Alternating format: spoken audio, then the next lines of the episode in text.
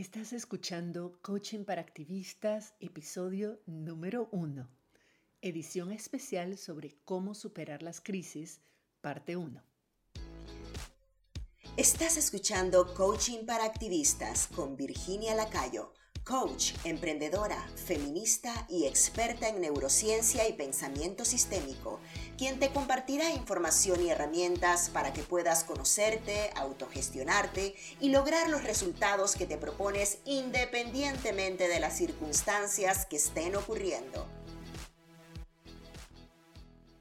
Hola, quiero darte formalmente la bienvenida al primer episodio de este podcast Coaching para Activistas y agradecerte por compartir tu tiempo conmigo.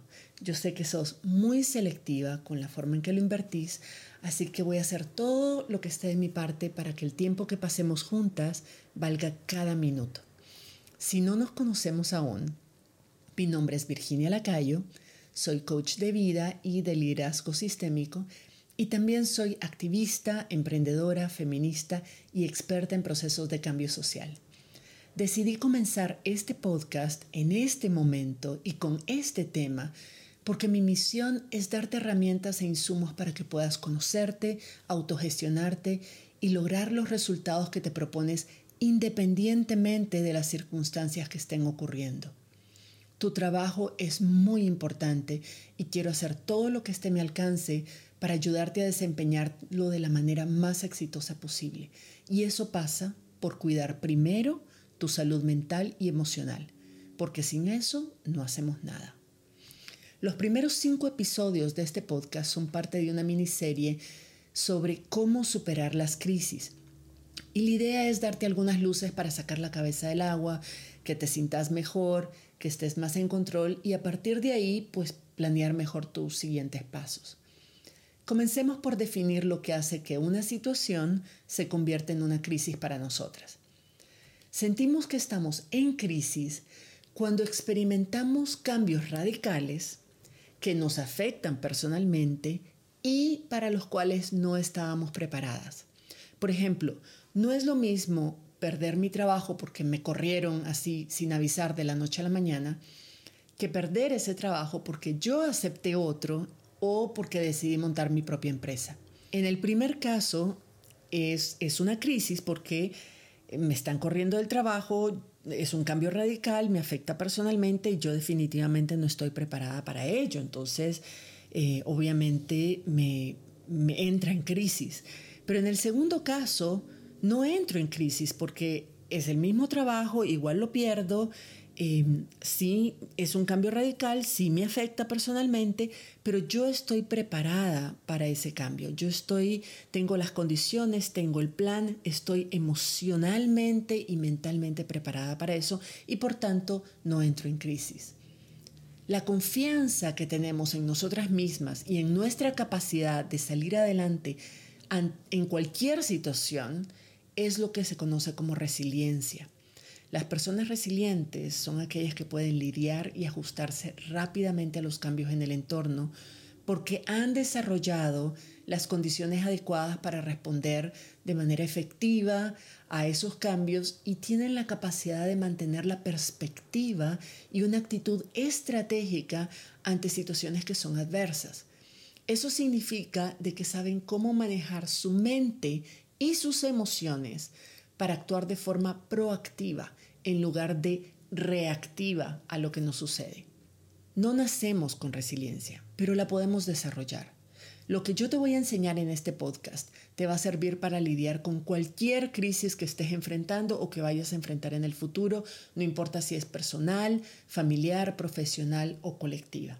Pero antes de seguir, quiero invitarte a descargar mi guía gratuita Cómo superar las crisis, que es un acompañante de esta serie, de esta miniserie de podcast, y que tiene una serie de ejercicios prácticos que puedes empezar a implementar desde ya para ir aplicando lo que estás aprendiendo con estos episodios e incluso ir más allá. Puedes descargar esa guía de ejercicios gratuita en mi página web virginialacayo.com. Ahora sí, volviendo a las crisis, para poder enfrentar una crisis hay cuatro pasos básicos a seguir. El primero es entender cómo funciona tu cerebro y saber manejar tu mente y tus emociones para que éstas no te controlen o te descontrolen en este caso. El segundo paso es aprender a neutralizar los pensamientos negativos para poder sentirte mejor y tomar decisiones más estratégicas y menos reactivas, menos viscerales a lo que está ocurriendo. El tercer paso es entonces diseñar un plan básico sobre qué acciones vas a tomar a continuación, eh, incluir en ese plan posibles obstáculos que vayas a enfrentar y por supuesto estrategias que puedes planear a priori para evitar esos obstáculos o superarlos si se presentan. Y de paso, hacer un inventario o reinventariar más bien los recursos que ya tienes disponibles o que puedes tener disponible para lograr cumplir con ese plan. Y por último, el cuarto paso es crear las condiciones que necesitas para ir desarrollando resiliencia, de manera de que la próxima vez que enfrentes un cambio radical que te afecte, no sea una razón para entrar en crisis, sino que puedas lidiar con esos cambios, con los cambios que están sucediendo constantemente en el entorno, manteniendo una sensación de paz, de control, de perspectiva y una visión eh, estratégica y que además te permita ir avanzando y resolviendo las cosas sin que eso afecte de manera, de manera eh, excesiva tu salud física, mental y emocional. Hoy vamos a comenzar con el primer paso. Voy a explicarte cómo funciona nuestro cerebro y por qué y cómo podemos usar esa información para tomar perspectiva sobre las cosas que te están ocurriendo en este momento. Nuestro cerebro está compuesto por tres partes importantes. El cerebro primitivo o la amígdala, y este es muy importante que entiendas cómo funciona, en este nos vamos a enfocar, el cerebro emocional y el cerebro racional, que es la corteza frontal y que es la que nos permite tomar decisiones, analizar todo lo que es pensamiento estratégico, que pensar en soluciones creativas, etc. La función del cerebro primitivo es mantenernos con vida. Ese cerebro es el que hemos eh, el que hemos desarrollado, más bien no hemos desarrollado, el que, el que compartimos con los demás animales y es el que tenemos desde la época de las cavernas. Desafortunadamente ese cerebro no ha evolucionado mucho a pesar del tiempo y a pesar de que nosotros como personas, como seres humanos, hemos evolucionado, esa parte de nuestro cerebro no ha desarrollado tanto. Esa parte de nuestro cerebro sigue siendo y actuando de la misma manera que actuaba cuando estábamos en la época de las cavernas y de la misma manera que actuaría esa misma parte del cerebro en algún animalito del bosque.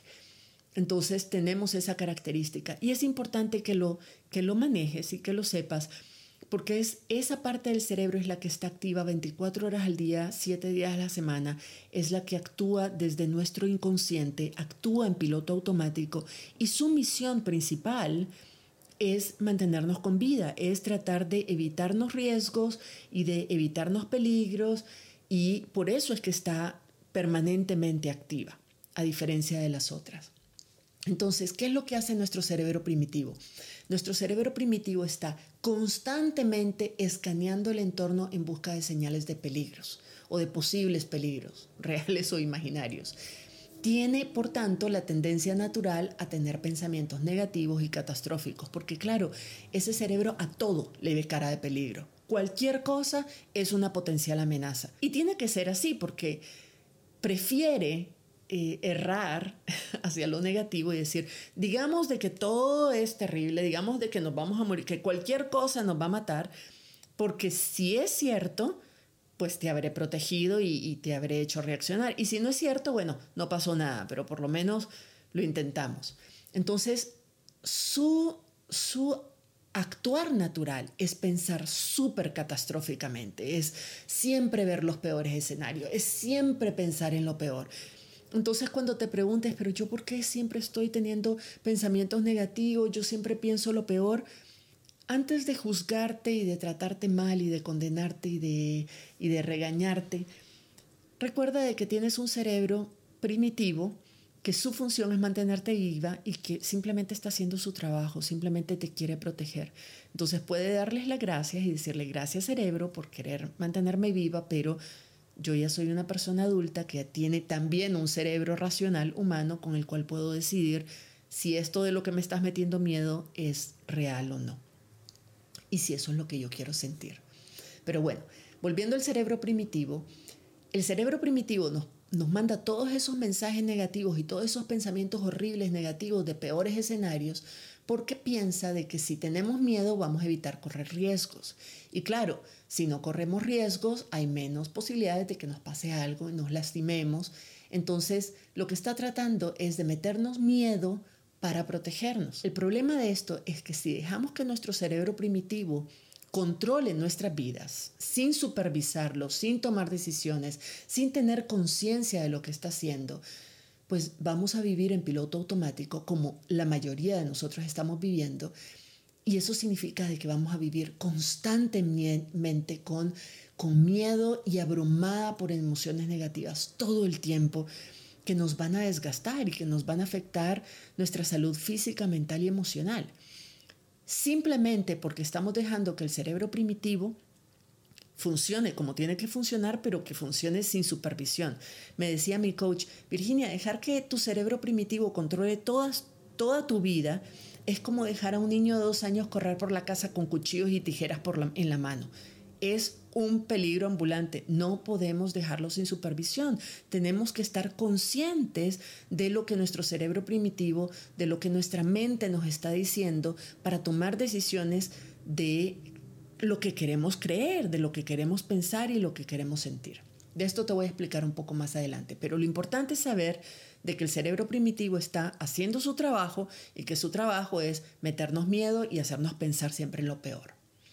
Ahora, las cosas se complican mucho más cuando ya no estamos hablando solamente de una crisis personal o interpersonal, algo producido por un cambio en nuestras vidas digamos, personales, sino cuando la crisis es colectiva. Puede ser una crisis política, una crisis económica, social o sanitaria, como las que estamos viviendo en nuestros países actualmente. Esta situación es más compleja porque los miedos que produce mi cerebro, de por sí, se refuerzan y se multiplican con los miedos y pensamientos catastróficos que están produciendo los cerebros de otras personas. Y no solo del todas las personas que tengo a mi alrededor, sino también de personas en todas partes del mundo, porque además ahora estamos conectadas a través de los medios de comunicación y de las redes sociales y podemos pasar dándonos cuerda y alimentando nuestros pensamientos catastróficos todo el santo día. Entonces, para que lo tomemos en serio, nuestro cerebro primitivo necesita convencernos de que tenemos razón. Si nos dice, uy, el coco, por ejemplo, y, nunca, el coco nunca viene, pues le vamos a dar de creer. Entonces, ya de adultos nos dicen, si no te tomas toda la sopa, viene el coco o el hombre de la bolsa y te lleva. Ya no le creemos porque nunca logramos encontrar evidencias de que fuera verdad. Pero si, si, nuestro cerebro está pensando, nuestro cerebro primitivo está pensando en cosas catastróficas en relación a una crisis política o algo, va a hacer todo lo posible para buscarnos evidencias que demuestren de que eso que estamos pensando, de que eso que nuestro cerebro nos está diciendo es verdad.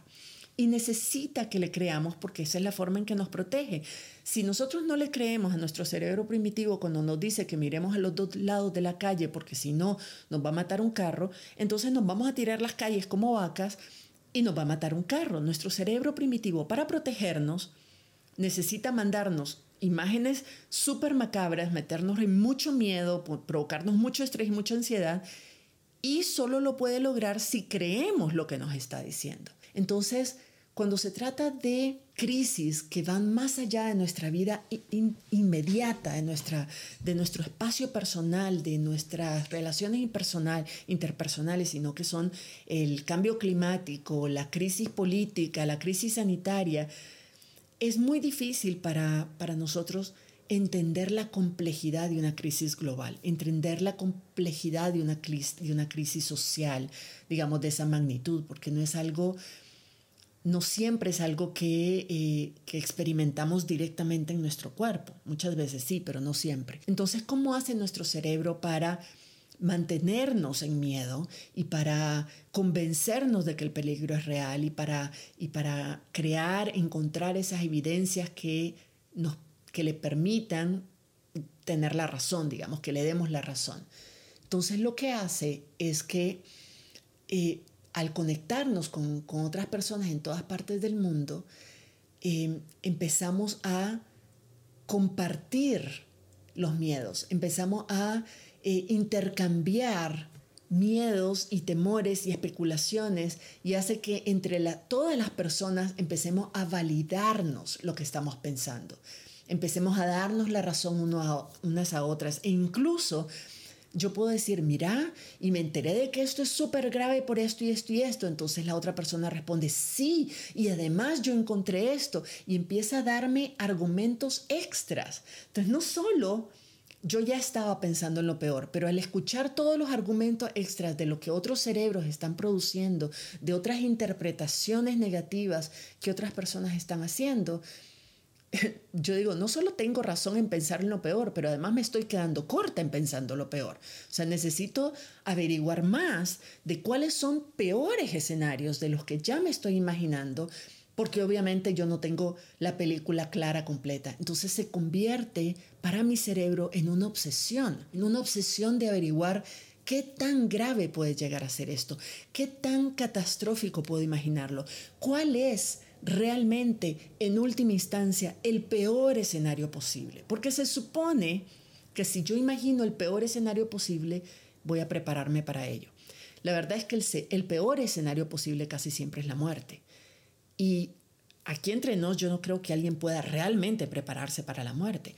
Pero nuestro cerebro dice, no, no, mientras más miedo tengamos, más preparadas vamos a estar para lo que pueda suceder y además menos vamos a actuar y al no hacer nada, pues menos riesgo corremos. Y por ahí va su estrategia que en estos tiempos realmente no es efectiva, no funciona, no estamos en, en la época en que teníamos un león eh, rugiéndonos en la cara a punto de comernos y lo único que había que decidir era si correr o pelear. Ahora los tiempos son mucho más complejos, entonces ese tipo de acciones que nuestro cerebro nos, primitivo nos impulsa a hacer no son los más efectivos, no son las que nos dan los mejores resultados. Pero así es como funciona. Y mientras nosotras no retomemos el control de nuestros pensamientos, de nuestras emociones y de nuestras acciones y lo dejemos que nuestro cerebro primitivo eh, nos maneje, nos controle de manera inconsciente y en piloto automático, pues los resultados que vamos a tener va a ser el equivalente a estar siempre corriendo o peleando todo el tiempo o paralizándonos, ¿verdad? haciéndonos las muertas como algunos animalitos hacen. Con, esto no estoy diciendo de que no sea bueno mantenernos informadas o revisar las noticias, pero yo lo que, lo que te propongo es informarte de manera consciente y de manera intencional, es decir, saber exactamente qué información estás buscando y qué vas a hacer con esa información cuando la encontres.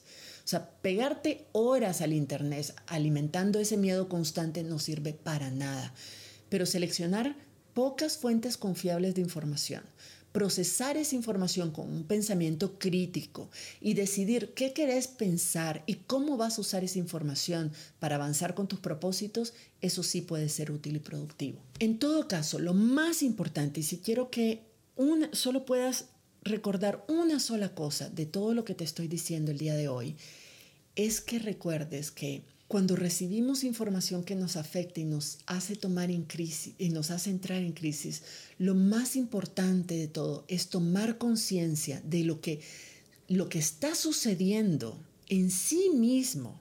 Los hechos, las circunstancias no son ni malas ni buenas hasta que pensamos en ellas.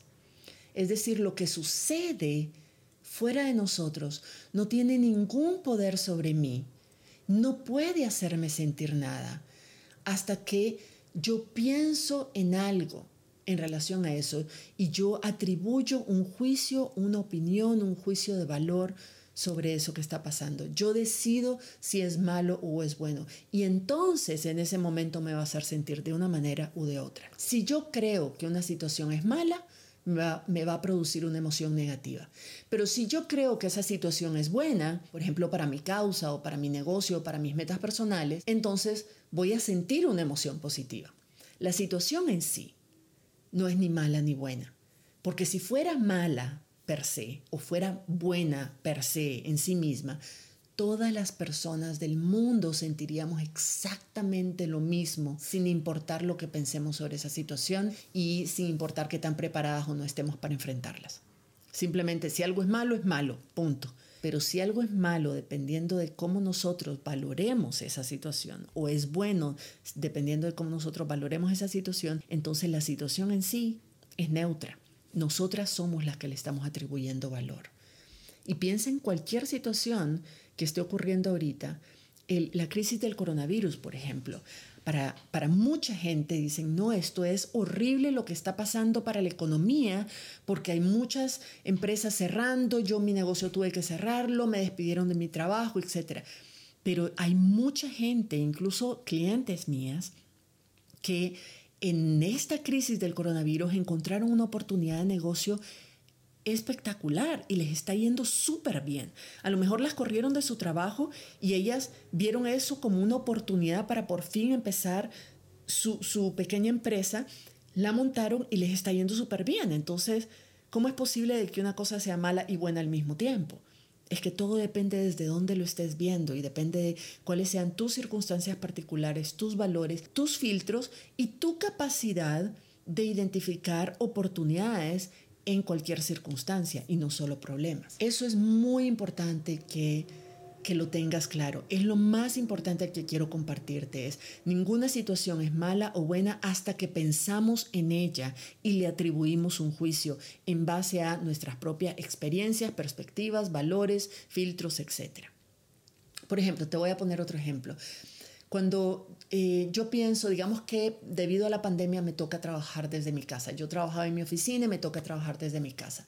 Yo tengo la opción, la opción es opcional para mí pensar que no voy a ser productiva, que me voy a sentir sola, que no tengo condiciones en mi casa, que voy a bajar mi desempeño y que me van a terminar corriendo, me voy a morir de hambre y voy a estar en la calle. O tengo la opción de pensar de que si trabajo desde mi casa voy a poder ahorrar mucho tiempo y dinero porque no voy a tener que ir hasta mi trabajo todos los días, voy a estar más cerca de mi familia y puedo cuidarlos mejor, voy a tener más tiempo para hacer recesos y cuidarme a mí misma, voy, eso me va a hacer mucho más productiva, entonces eso me va a generar más beneficios en mi trabajo o de que es una buena oportunidad para practicar que se siente ser freelance y de pronto montar mi propio negocio. Esa es otra forma de pensar. La situación, el hecho es el mismo. Estoy trabajando desde mi casa, pero yo escojo pensar y lo que yo escojo pensar va a determinar mi actitud ante el trabajo y eventualmente mi nivel de desempeño, de satisfacción y por tanto también mis resultados. ¿Cuál escogerías vos? En piloto automático, si no tomamos conciencia, cuando digo opcional es porque estamos tomando una decisión consciente de pensar en de una forma o de la otra. Pero si nos dejamos llevar por el piloto automático, nuestro cerebro primitivo por defecto va a tratar de pensar de forma negativa. Por defecto va a pensar en lo peor, en el peor escenario, en todas las desventajas, en todos los riesgos que eso, que eso trae porque ese es su trabajo. Entonces, el punto es de que si tenemos conciencia de que pensar de otra manera es opcional y que hay ejercicios que nos pueden ayudar a tener mejores resultados, al final de este episodio te voy a compartir uno de esos e-, ejercicios, ¿no te gustaría aprender a, practicar esos ejercicios para tomar conciencia sobre lo que estás pensando y poder elegir conscientemente qué es lo que quieres pensar? A veces, por ejemplo, yo no esto no es para que pienses de que uno siempre tiene que pensar en lo positivo y siempre tiene que tener emociones bonitas y positivas y ser siempre feliz. Yo no creo que eso sea posible, la verdad es que tampoco creo que sea lo ideal. Por ejemplo, hay momentos en que yo quiero conscientemente sentir una emoción incómoda, no negativa, no, no me gusta decir positiva negativa, sino una emoción incómoda, como por ejemplo si una persona que yo quiero se muere, yo quiero, quiero sentirme triste, quiero vivir el duelo, porque yo quiero ser esa una persona que eh, que no se pone, no, empieza a celebrar cuando alguien se le muere, ¿verdad? Yo quiero ser eh, un, ser humano sensible al dolor de las demás personas, yo quiero poder ser empática con las otras personas que también están sufriendo esa pérdida, etc. Lo mismo, si por ejemplo yo me entero de una situación de violencia, Yo no quiero estar feliz y tranquila y relajada y sintiendo emociones positivas al respecto. Yo quiero que la forma en que yo pienso sobre la violencia me genere emociones incómodas como la rabia, como la indignidad, como, como la, qué sé yo, la, frustración siempre y cuando esas emociones me hagan actuar de la forma en que yo quiero actuar. Si por ejemplo yo pienso en violencia y entro en pánico, el pánico me es paralizante, no voy a hacer nada. Entonces yo no quiero pensar sobre la violencia doméstica de una forma que me va a paralizar, porque entonces mi resultado va a ser que no hice nada. Yo quiero conscientemente escoger pensar sobre la violencia como algo inadmisible, como algo intolerable y algo sobre lo cual yo puedo hacer algo. Y quiero generar en mí la emoción de indignación, porque la indignación a mí me impulsa a la acción, no a la parálisis, me impulsa a intervenir, a hacer algo al respecto. Entonces, ves, yo conscientemente escojo pensar cosas sobre ciertos temas y ciertas situaciones que me generan emociones negativas. Fantástico. ¿Por qué escojo eso? Porque yo sé que me van a producir una emoción negativa, una emoción que me va a impulsar a tomar cierto tipo de acciones. Y yo quiero actuar así porque eso es lo que me va a dar los resultados que, que yo espero tener. Entonces, eso es súper importante. De, de, eso es lo que nos devuelve el, el poder. Tenemos el poder de decidir si queremos dejar que algo nos afecte o no y cómo queremos que nos afecte y cuánto queremos que nos afecte. Y a partir de esa afectación también decidir cómo queremos actuar para, para lograr qué en última instancia. Eso es empoderante. No es fácil de hacerlo. No estoy diciendo de que de la noche a la mañana vayas a poder así vivir en estado de conciencia total y estar escogiendo tus pensamientos todo el tiempo y entonces teniendo absoluto manejo de tus emociones o gestionando perfectamente tus emociones y tus acciones y tus resultados. No es fácil, requiere práctica, es cierto, pero no es tan complicado y definitivamente es muy empoderante, o sea, te, te hace tomar el control, retomar el control de tu vida, incluso en momentos que son percibidos como crisis o como inestables o como adversos. Lo primero que tienes que hacer en ese caso es reconocer de que los hechos y lo que pensamos de esos hechos no son la misma cosa. ¿Qué son los hechos? Los hechos son cosas que suceden fuera de nosotros. Son cosas sobre las cuales no tenemos ningún control. Por ejemplo, el contexto, el pasado, todo lo que yo hice o alguien hizo eh, hace cinco minutos o hace 30 años y las otras personas. Todo lo que otras personas hacen, dicen, piensan o sienten son parte de las circunstancias porque están absolutamente fuera de nuestro control. No hay nada que realmente podamos hacer para que para controlar el comportamiento de otras personas. Pero todo el resto son cosas que sí podemos controlar. Lo que sucede lo que sucede afuera de nosotros no lo podemos controlar, pero lo que nosotros decidimos pensar, cómo queremos pensar sobre eso que sucede, cómo queremos sentir sobre eso que sucede y cómo queremos actuar y reaccionar a eso que sucede está absolutamente bajo nuestro control. Y por tanto, lo que nosotros obtengamos como resultados a partir de, de nuestras acciones también está bajo nuestro control. Los pensamientos, a diferencia de los hechos, entonces son frases que se producen en nuestra mente cuando estamos pensando sobre una circunstancia. Todo lo que, todo lo que parezca como que hay una frase, hay una oración, estás pensando en una oración, es muy probable que sea simplemente un, pensamiento. Y esas frases son, son como nubes que pasan en el cielo. El, el cielo es el cielo. El cielo no son las nubes. Vos sos vos. Vos no sos lo que estás pensando. Cuando estamos viviendo de manera inconsciente, y se nos viene un pensamiento que es muy fuerte, no, nos agarramos a él como si, ay, esto es lo que yo pienso, esto es lo que yo soy, esta es la verdad, esta es la única verdad. Y no es una nube más en el cielo.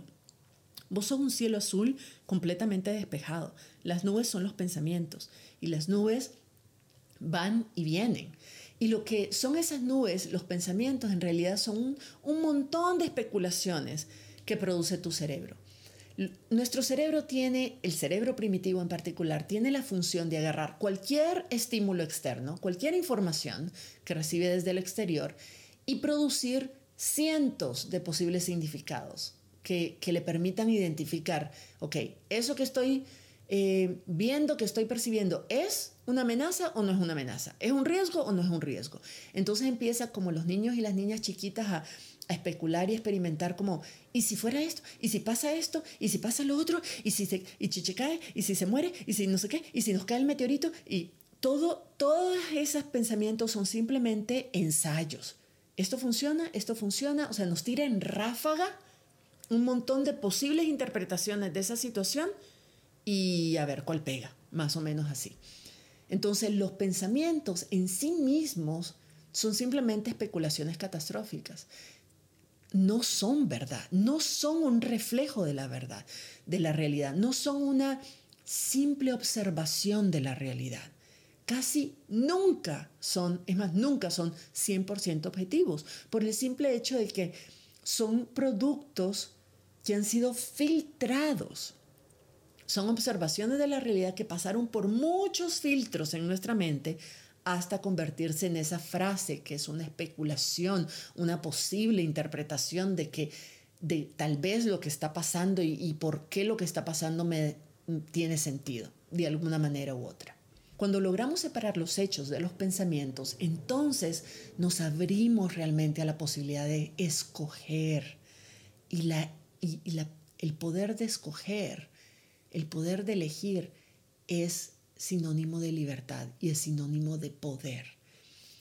Cuando tenemos un montón de alternativas que nuestra mente puede producir, tenemos la oportunidad de decidir conscientemente cuál de esas interpretaciones me sirve más creer en una determinada situación. ¿Me sirve a mí creer que porque hay una pandemia de coronavirus nos vamos a morir todos? ¿Eso me es útil? ¿Es una opción? Tal vez, tal vez es una opción. ¿Pero es útil creer eso? No, porque no hay nada que pueda hacer yo al respecto, porque es un pensamiento totalmente desempoderante, es un pensamiento que, que, me hace sentir impotente y que además me hace, me deprime y me paraliza. Entonces, ¿para qué? ¿Para qué quiero yo insistir en creer algo que no sé si va a pasar? Es pura especulación pero que mi cerebro me está así tratando de meter el miedo y meter el coco. Cuando tengo la opción, la alternativa de pensar de que si es una situación seria, tengo que tomar medidas, tengo que ser muy responsable, voy a motivar y a, y a, y a tratar de persuadir a otras personas de que sean también responsables, pero no voy a entrar en pánico voy a ver qué otras cosas se pueden hacer, de qué otra manera puedo continuar con mi vida, de qué otra manera puedo aportar al mundo para que todas conjuntamente podamos salir de esto. Esa es otra alternativa, es igual de válida que la primera, de que nos vamos a morir todos, pero esta segunda opción me sirve más, es más útil. Si las dos son igualmente posibles y las dos son igualmente eh, especulativas, ¿yo por qué voy a escoger la primera versus la segunda? 50% y 50% de posibilidad cada una. ¿Por qué escogería la primera cuando puedo escoger la segunda que me sirve más? Ese es el poder de tomar conciencia. Entonces, si quieres probar distinguir entre hechos reales de, de, tus pensamientos, ¿cuál es la diferencia? diferenciar los hechos de los pensamientos el siguiente ejercicio es algo que puedes poner en práctica en cinco minutitos. Puedes hacerlo en cuanto termines de escuchar este podcast y puedes practicarlo todos los días, incluso varias veces al día, hasta que comiences a ver resultados en vos, en tu cuerpo. Yo te prometo que va a ser una gran diferencia en la forma en que estás interpretando tu realidad. Esto es lo que tienes que hacer. Pon atención. Primero, busca papel y lápiz porque esto tienes que hacerlo por escrito sí o sí. No trates de hacerlo en tu mente porque tu mente te conoce mejor y es súper viva y te va a dar vuelta. Entonces, hazlo por escrito. Pon el lápiz en el papel y por cinco minutos, sin parar, sin levantar el lápiz del papel, escribe todo lo que se te venga a la mente cuando pienses en esa situación particular que te está metiendo ruido, que te tiene en crisis, que te tiene mal El punto está en escribir sin parar, sin editar, sin sobrepensar, sin censurar, nada. Así, tal y como viene a la mente, así se va al papel. El segundo paso es separar los hechos de los pensamientos. Entonces para eso vas a revisar todo lo que escribiste y para cada oración te vas a preguntar, ¿es esto verdad? Puedo estar 100% segura de que es verdad. Puedo esto probarlo, así como está escrito en una corte. Tengo evidencias irrefutables de que esto es así como lo estoy describiendo. Y puedo estar 100% segura de que todas las personas involucradas o que conocen de esta situación lo describirían exactamente igual, estarían totalmente de acuerdo con mi interpretación.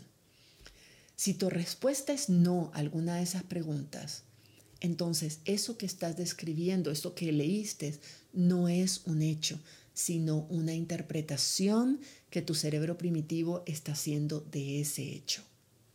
Por ejemplo, eh, un hecho es que, que la frase en tu papel diga, está lloviendo. Eso es un hecho. ¿Por qué es un hecho? Porque es verdad, sí es verdad. Estoy 100% segura, déjame sacar la mano, sí, está mojada, sí es verdad, estoy 100% segura todas las personas que estamos en esta casa podemos atestiguar de que en efecto está lloviendo. ¿Hay alguna persona que pueda estar pensando, que, que diga, no, yo no estoy de acuerdo con que está lloviendo, yo creo que está muy soleado? No, es muy, todas vamos a pensar lo mismo. Entonces, eso es un hecho. Pero si yo describo el día como es un día triste, entonces mi pregunta es verdad. Eh, es un día triste, estás 100% segura que el día es triste. Si el día, el día es triste, tiene esa característica de tristeza innata, todas las personas del mundo pensarían de que ese día es triste. Y no habría nadie que diga, ay, qué rico que está lloviendo porque me puedo currucar en mi camita a leer un libro. O alguien que diga, qué alegre que está lloviendo porque entonces las cosechas van a crecer y, y las plantas se van a refrescar y además va a refrescar el aire. Esa es la diferencia. Está lloviendo es un hecho, el día está triste es un pensamiento.